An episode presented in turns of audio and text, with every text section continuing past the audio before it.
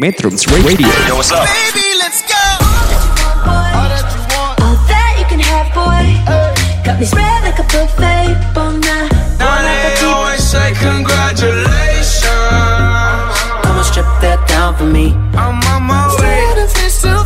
Girl, come and strip that down for me. Yeah, yeah, yeah, Metrums yeah. Radio Media terintegrasi kaum muda Halo Metromers, kembali lagi bersama saya Matias dan kali ini saya akan bahas topik tentang bau mulut di pagi hari. Topik ini akan membahas tentang bagaimana nafas dari mulut kita menjadi tidak sedap pada pagi hari dan apa yang menyebabkannya. Untuk lebih jelasnya lagi, mari kita simak bersama-sama pada podcast ini. Sepertinya semua orang pernah bangun pagi dengan nafas yang tidak terlalu wangi. Keadaan di mana bau tidak sedap ini keluar dari mulut kita biasanya disebut sebagai morning breath. Bagaimana caranya bau ini terakumulasi di mulut di saat kita sedang tertidur nyenyak tanpa menyantap apa pun? Di saat kita tertidur, jumlah saliva di dalam mulut kita berkurang. Saliva mempunyai peran penting dalam menyapu partikel-partikel kecil bekas makanan yang tertinggal di mulut kita setelah makan.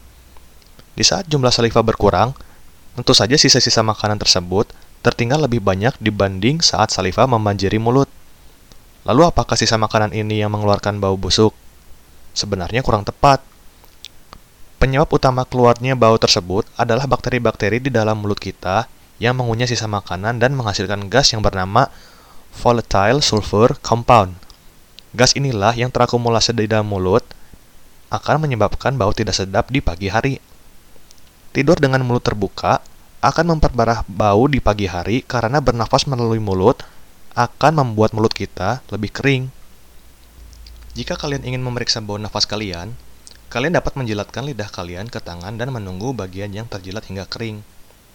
Jika tercium bau, itu merupakan indikasi bahwa nafas kalian pun tidak sedap.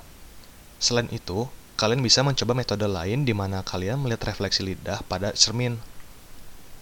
Lidah yang berwarna pink dan bersih menandakan nafas yang segar. Jika terdapat lapisan berwarna putih yang tebal, kemungkinan besar kalian harus menghindari bernafas melalui mulut. Lalu bagaimana cara kita mengatasinya? Sebenarnya ada banyak yang dapat kita lakukan. Dengan menggosok gigi sebelum tidur, menggunakan benang gigi, ataupun menggigis permukaan lidah secara perlahan dapat membersihkan mulut dengan lebih seksama dan mengurangi sisa-sisa makanan.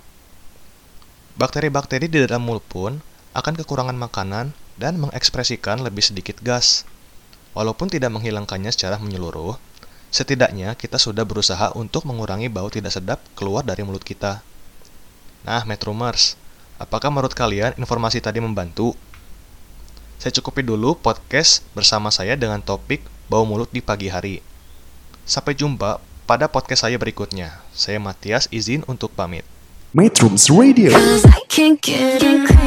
Media terintegrasi kaum muda